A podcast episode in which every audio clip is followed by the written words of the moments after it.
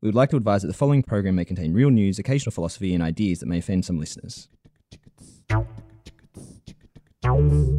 This is The Future This Week. On Sydney Business Insights, I'm Sandra Peter. And I'm Kai Riemer.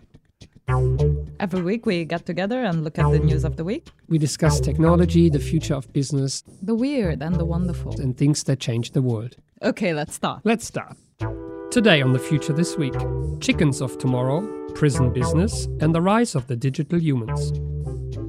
I'm Sandra Peter, I'm the director of Sydney Business Insights. I'm Kai Riemer, professor at the business school and leader of the Digital Disruption Research Group.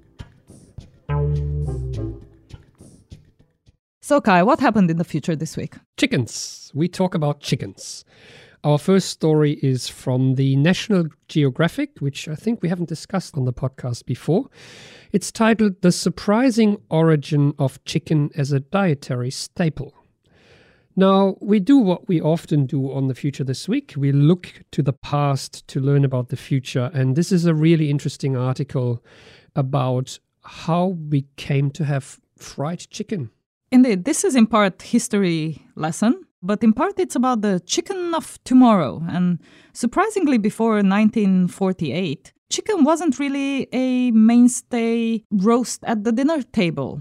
To understand the chicken of tomorrow, we need to go back to first the 1920s. And turns out in the 1920s, all farms raised chickens. No matter what else they did, they all raised chickens. But a quick look at the aptly named American Poultry Journal of January 1921 reveals that there were hundreds and thousands of chicken varieties from around the world. You just want to read out some of the names, do you? Yes, the journal had about 6 pages of small type classified ads featuring chicken names with wonderful things such as single comb Anconas, silver Wyandots. We have a silver laced Wyandot at home. We also got an Australorp and a Plymouth Rock, and they're beautiful chickens. But do you have brown leghorns? Do you have black langshans? Do you have light brahmas? Do you have Sicilian buttercups or golden campines? Do you have silver greyed dorkings or silver spangled hamburgs, molted houdans or mahogany orloffs? No, we don't, but outing myself here as a bit of a chook person, I do actually know what some of them look like. And it turns out they look nothing like the chickens we have today. They're really small chickens, very fancy-looking small chickens. And turns out the point of chickens used to be just eggs. Birds were only slaughtered and eaten after they had outlived their lives as egg layers. And while this way of keeping chickens is experiencing a bit of a comeback in Australian backyards, we want to talk about how chickens became an industry. So this is about the business of chickens and the future of chickens and food more generally. So let's see what happened back in the day around the Second World War. As we mentioned before, there were hundreds and thousands of breeds of chicken, and they were quite different. Each of them was adapted to whatever the conditions were where they lived, whether it was wet or dry or humid or arid around where they lived. And they were chosen mainly for eggs. And it turns out using them for eggs was actually a really good strategy during the Great Depression and the Second World War, as it could maximize the protein you could get out of a chicken. Without actually killing it. And the competition wasn't that intense because beef and pork were rationed during that period. So eggs seemed like a really good investment strategy. But as we came out of the Second World War, in the US, people started eating more meat. And it turned out that the breeds of chicken that were common weren't actually producing good meat. And they were also not producing a lot of meat. So one businessman actually saw the problem coming. And the problem was that beef and pork had emerged from rationing. So there was now a bigger competition in the protein space. And eggs just really couldn't keep up, nor could the meat that these birds were producing keep up. So it was Howard C. Pierce, the poultry research director at A&P Food Source supermarket chain, that back in 1944 at the biggest poultry meeting in Canada said that someone needed to develop a sumptuous chicken, a bird with a breast like a turkey's. By the next year, this had started the most extraordinary undertaking and was called the Chicken of Tomorrow. It was organized by the U.S. Department of Agriculture, together with about 55 other national organizations. These were scientists and bureaucrats on loan from government agencies. They were chicken producers. They were land-grant colleges, hundreds of farmers, hundreds of volunteers from across the U.S. that spent the next few years developing this Chicken of Tomorrow. So this contest came to a head in 1948 when 40 chicken breeders submitted 720 eggs each to a hatchery on Maryland's eastern shore, where they were hatched, and about 400 chickens were then submitted for judging. And what they were trying to find is, as the Saturday Evening Post put it, one bird chunky enough for the whole family, a chicken with breast meat so thick you could carve it into steaks, with drumsticks that contain a minimum of bone buried in layers of juicy dark meat, all costing less instead of more. And they actually did find this bird. So the long and short of it is that two birds emerged victorious. The runner-up submitted by the Salio family, a purebred white Plymouth Rock, and the winner submitted by Charles Ventris from California, a red-feathered hybrid crafted out of New Hampshire, which was the most popular meat bird on the East Coast, and a California strain of Cornish. And this was significant because up to that point, hybrid breeds were largely discredited in the industry, and purebreds were usually superior in outdoor free living conditions. But it turns out that from this moment on, hybrid breeds were actually ruling the industry, with the Salio family soon after also abandoning their purebred for another hybrid. And those two families grew into the two largest companies producing chickens, both on the back of hybrids that were crossbred and improved upon in the years after. And this is really significant because the winners of the Chicken of Tomorrow did a lot more than create new types of chickens. They had managed to wipe out purebreds from commercial use, and these chickens had been used for hundreds of years in commercial use, and they managed to recreate the chicken industry altogether. Which raises the question, what was Kentucky doing before fried chicken? And we actually looked it up. So Colonel Sanders started his Sanders Court and Cafe in the 1930s, but it stayed a single restaurant that revolved around different food groups until the 1950s. And it was only in 1952 that Colonel Sanders actually opened the first franchise restaurant. So the growth of Kentucky Fried Chicken and KFC came on the back of chickens becoming an industry in the decade before that. Interesting fun fact on the future this week. I was going to say they probably had Kentucky Fried Eggs before they had Kentucky Fried Chicken, but there you go. You know that they have almost 21,000 restaurants these days. And that's the point of the Chicken of Tomorrow. That is how they recreated the industry. The 21,000 restaurants all sell the same chicken. And these chickens and the genetic cocktail behind them is owned by only two companies in the world. What these early producers of the Chicken of Tomorrow managed to do is to create really complex crosses. So they made sure that the chickens that they produced could not be reproduced outside their companies. So if you were a farmer and had bought one of these new hybrid chickens and tried to mate them on your own property with other chickens, the birds that you would get would not be true to the breed that you had bought. Which would not show the same kind of properties that you would want in the bird. So they would over time degrade. So what farmers then had to do is go back to the company and buy the eggs to hatch the chickens. So every time you wanted to start a new line of chickens, you had to buy new chickens, pretty much the same way you would buy hybrid soybeans or hybrid corn. And in a remarkably short span of time after the Second World War, chickens turned into intellectual property. And the article puts it beautifully. The open source birds that had populated millions of farmyards and back gardens for thousands of years became an ingredient in proprietary intellectual property. And that's the point that we want to make. Chicken meat had turned into a trade secret. So even if you remove patent protection, even if you remove formal intellectual property rights, because of the complexity built into these chickens, you just couldn't reproduce the chickens yourself. And the same thing is happening today. We started a conversation around lab-grown meat on The Future this week. We talked about fake milk and a few other products and lab-grown hamburger patties. And this conversation is increasingly going mainstream. When we first talked about this, we talked fake milk, as in soy milk. Recently, we hear milk protein that is being produced from genetically modified yeast.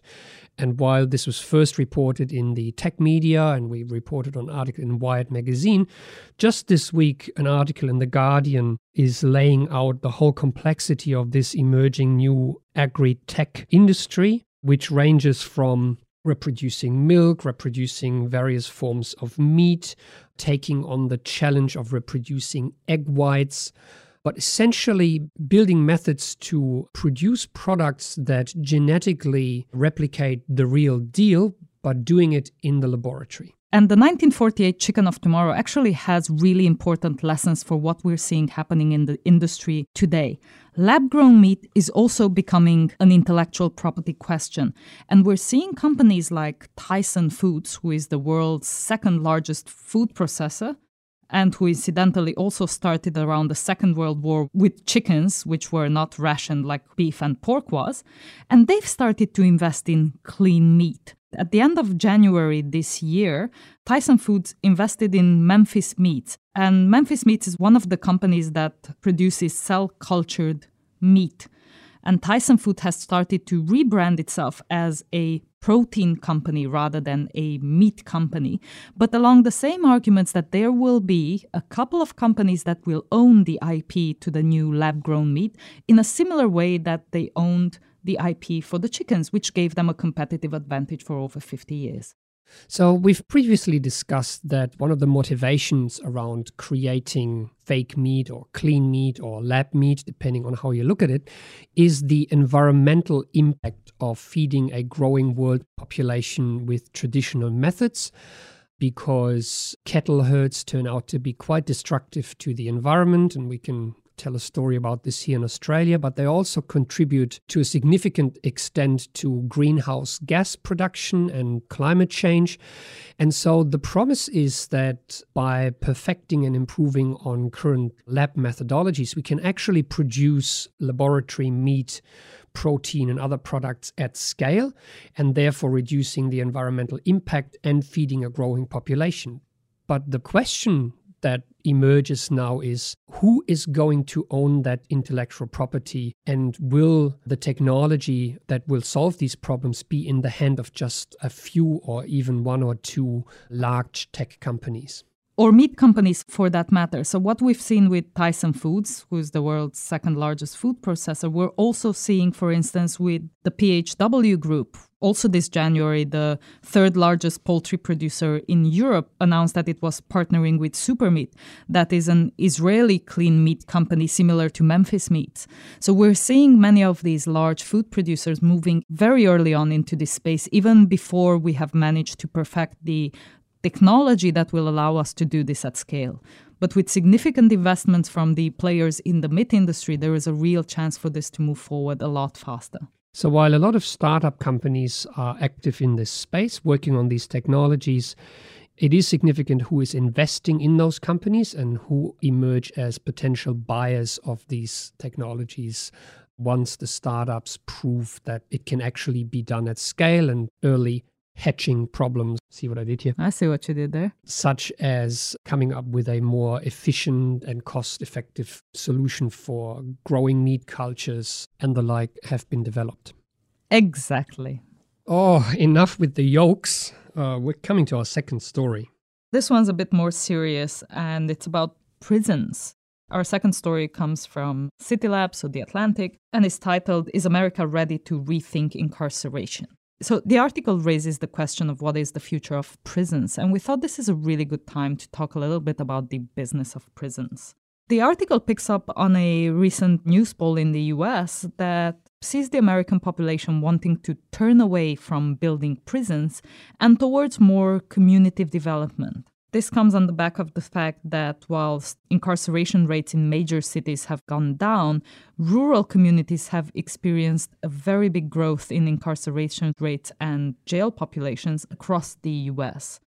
This comes on the back of the fact that the US has for quite a while now had the largest per capita prison population of any country in the world, an estimated 2.3 million people in prison, which amounts to 0.7% of the total population, or north of 700 per 100,000 of the US population, which is a big crisis, also with the fact that minorities are by far overrepresented in this group.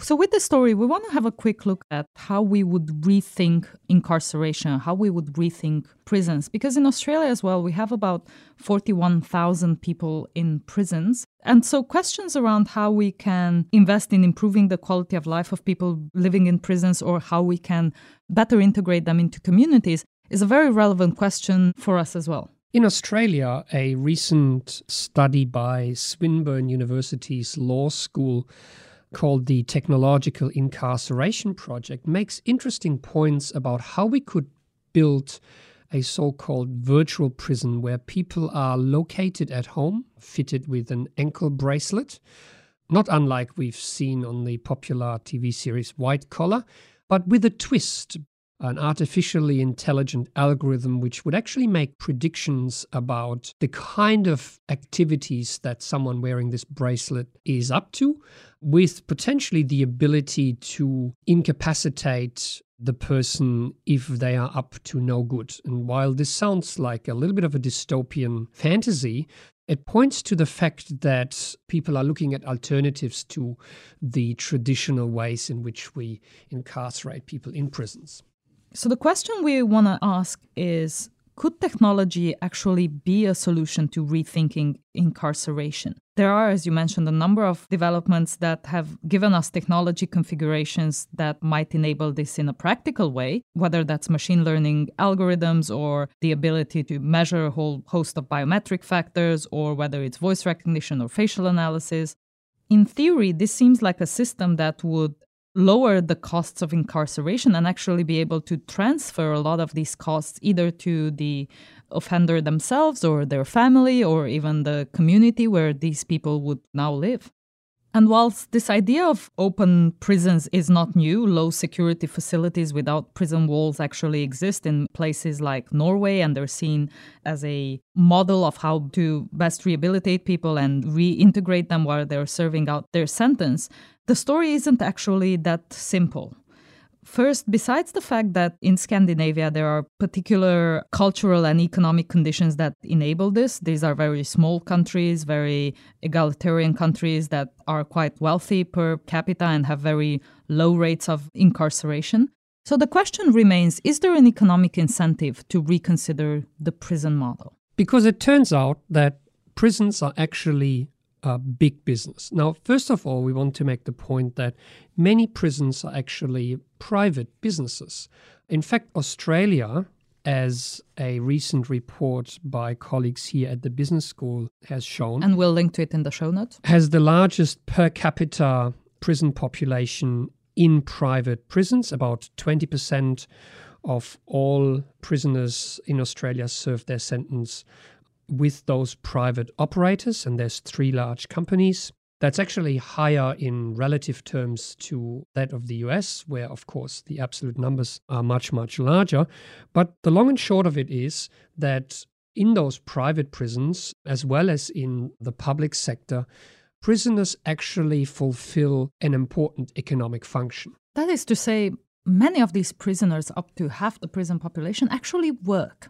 And many of them actually work in fairly menial jobs or jobs that many people would be reluctant to do. For instance, abattoir kind of work, even call center kind of work at times. That is not to say that all prison work is of this sort. In the US, for instance, some of these laborers are working as firefighters or cleanup crews. Some of them work for companies like Victoria's Secret or even bigger organizations. In fact, we found a research article published by the Center for Research on Globalization in Canada, which likened the prison industry to a new form of slavery, which points to a sinister aspect of this. The fact that prisoners who work for often big businesses, and the article outlines companies such as IBM, Motorola, Microsoft, AT&T, what they call the cream of US corporate society. So many companies set up camp often inside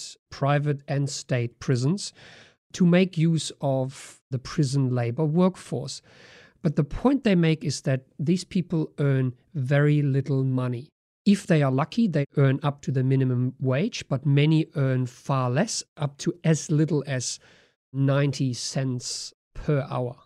And this is probably even worse in case the prison population that is used is actually in countries with a different regulation than those where these multinationals are based. So, for instance, companies like H&M and CNA have been accused of using Chinese prison labor, where none of the conditions under which these inmates work can be really audited.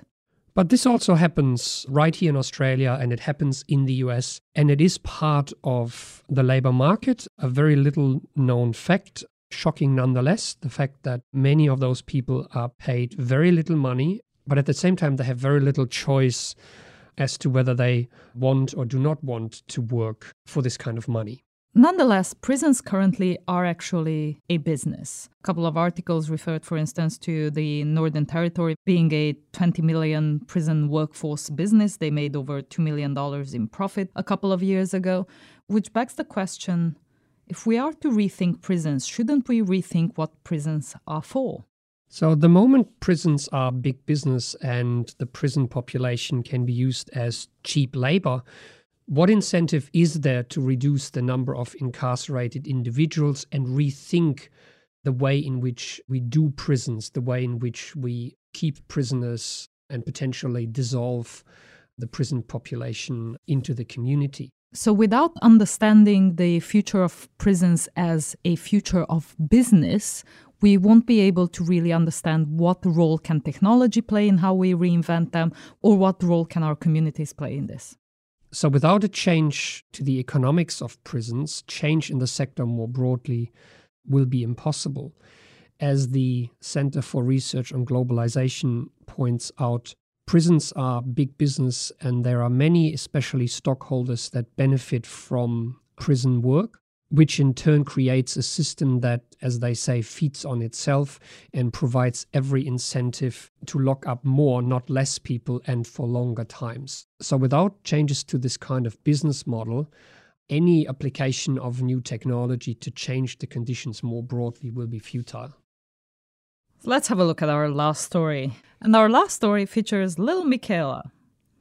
Our last story comes from Wired magazine, and it looks at CGI influencers like Lil Miquela. Yeah, she not real. She about to flood your Instagram feed. This story is about hyper-realistic digital humans, something that we've talked about previously on The Future This Week. But this time, it's a little bit different. Lil Miquela has been a fascinating phenomenon ever since she launched her Instagram account in April of 2016. She seems to be the ultimate it girl, partying at famous clubs or attending gallery openings, showing off designer clothing or posting in selfies at various hip places. And ever since she's launched her account, the questions have been asked about whether she's real or not. The debate came to a head last month when it was revealed that she is actually a CGI creation. So what we see here at play is, once again, the increasingly blurred line between what is real and what is fake on the internet. And we've previously talked about fake videos and recent technologies that can create fully believable computer-generated faces, the way in which it allows people to puppeteer celebrities, videos generated from publicly available materials. So you could have, Donald Trump or Barack Obama say something that they've never said. And we've seen demos of doing this. So this is yet another area of application where we see CGI-generated persons or digital humans at play. Technically, in this case, in a rather low resolution. It's also not video, it's mostly photos, but it points to the fact that we're increasingly confronted with having to make decisions about whether the person that we're interacting with or that we are reading about, that we have material about online, is real or not. And we'll include links in the show notes. Lil Miquela is not the only such CGI-generated personality on Instagram. There's a couple of other ones, actual models like Shudu that are completely computer-generated but look completely real and believable. So that border is really hard to distinguish. But it allows us to ask a number of questions around the place of these things in our society, both in the business models of companies that might use them to promote their products or services or might use them as spokespersons, but also in the way we as individuals interact with them online or in our social media feeds, or indeed use them in our personal lives to achieve certain goals that we might have. And these are the type of questions that we are researching here at the business school. As part of the Digital Disruption Research Group, we've recently founded what we call the Motus Lab, spearheaded by Mike Seymour, who's doing research on digital humans. And the whole point of this research is that it enables us to not only build digital avatars, but ask some really pertinent questions about the future of living with these digital humans, these avatars and agents in our lives, whether it be in the context of product influencing, such as on Instagram, whether it be our personal assistants, such as Siri or Alexa, which might increasingly be represented with artificially generated but completely believable human faces, or the generation of fake videos online. One such question actually comes from the article, and the article asks, why should followers trust the opinion of someone who actually doesn't exist?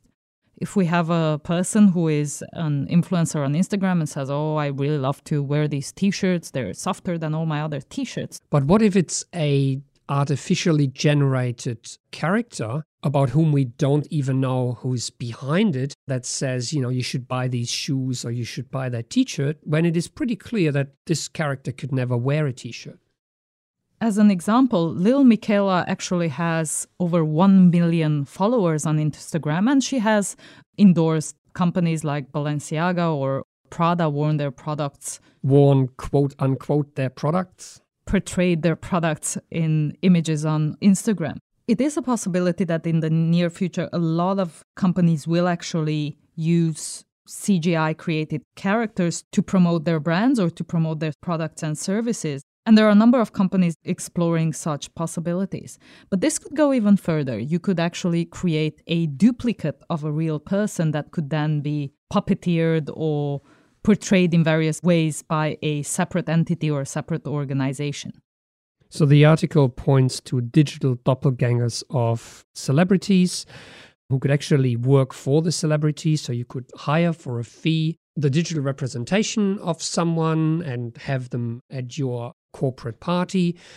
That digital agent might be able to interact with you. The visuals, the audio are all completely believable. Of course, the intelligence might be questionable that sits behind this. But beyond the abilities of these agents, we want to ask questions, for example, of ownership. So if a celebrity or a supermodel is with a particular agency, that agency creates a digital representation of them. What if they leave and go to a different agency? Who owns the digital representation? Can the agency still employ the digital supermodel when the real person has already moved on? And you could ask those same sorts of questions even in the organization that we work in. For instance, there are a number of videos of both you and I teaching various classes around the universities. The university actually can use those videos to teach other students, even if we were no longer employed here. But what if the university created a digital avatar of us that would appear on student screens or which could be projected with holographic technology into a classroom? Would my digital professor doppelganger still teach at the University of Sydney if, hypothetically, I was to move to a different place? Or if we were to move on, what would happen to these digital avatars after we've died? Could you leave one as an inheritance for someone else to use? Could you donate it to the university after you're gone? Do I have a right for the avatar to die as well? But it goes even further than that. Let's say I have gotten used to my digital assistant, Siri, for example. I'm very fond of what Siri looks like and how Siri behaves, but Apple has decided that Siri has to change, and the looks of Siri are changing and the way she behaves. Do I have a right to retain my Siri that I have gotten used to? Will there be different versions of Siri? If I go to Sandra's house and Siri is there, will she recognize me, or is this Sandra's Siri? So there's a whole bunch of questions that come up. Do you have the right to mistreat your Siri or to be abusive towards your Siri, for instance, verbally? How does that reflect on us? And do these digital characters have certain rights? And then do we have the right to misrepresent ourselves? Whilst companies like Autodesk or Daimler or the National Westminster Bank are actually looking into using these digital avatars as assistants for the products and services that they have, we could also use them as assistants in our own lives. So, for instance, could I have a better version of myself teaching those classes? Or could you have a digital version of yourself that reads your children bedtime stories so that you can actually work on your next paper? Of course, we might be uneasy with the fact that a digital version of myself reads out bedtime story, but might that not be better than no one reading bedtime stories? And indeed, these are really complex ethical questions that Mike Seymour explores with his Digital Mike, and that we will be talking about on stage at Vivid on the 16th of June. Tickets are selling fast. I think there's a few still left available, so get in there quickly. It's a free event and a chance to see these digital avatars in person and to really get into the complexities around what answers we might find to some of these questions. So if you are in Sydney, come along, join the event. The bigger picture here is that we are arguing that only by building such technologies and being early to this game can we as universities explore some of these questions before these technologies become available in industry. And with the chance of actually not living with the many unintended consequences that we're seeing arise. Or as our colleague Alan Dennis has recently put it, a lot of research amounts to nothing more than autopsies after the fact. And so what we're trying to do is do preemptive research.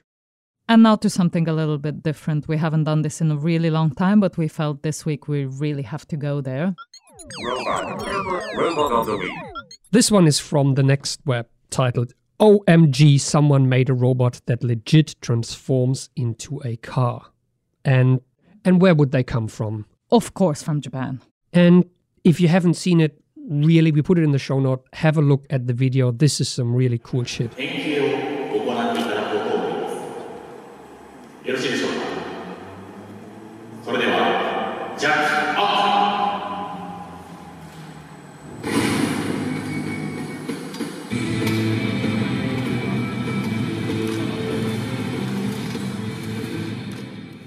Well, at this point, we have to say this goes on for a little while.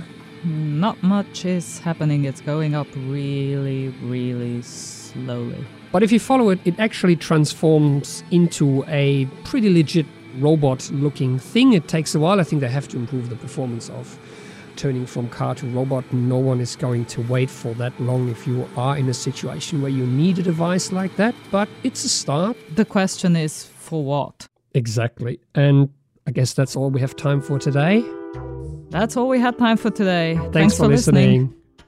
This was The Future This Week. Made possible by the Sydney Business Insights team and members of the Digital Disruption Research Group. And every week right here with us, our sound editor Megan Wedge, who makes us sound good. And keeps us honest. Our theme music was composed and played live on a set of garden hoses by Lindsay Pollack. You can subscribe to this podcast on iTunes, Stitcher, Spotify, SoundCloud, or wherever you get your podcasts. You can follow us online on Flipboard, Twitter, or sbi.sydney.edu.au. If you have any news that you want us to discuss, please send them to sbi@sydney.edu.au.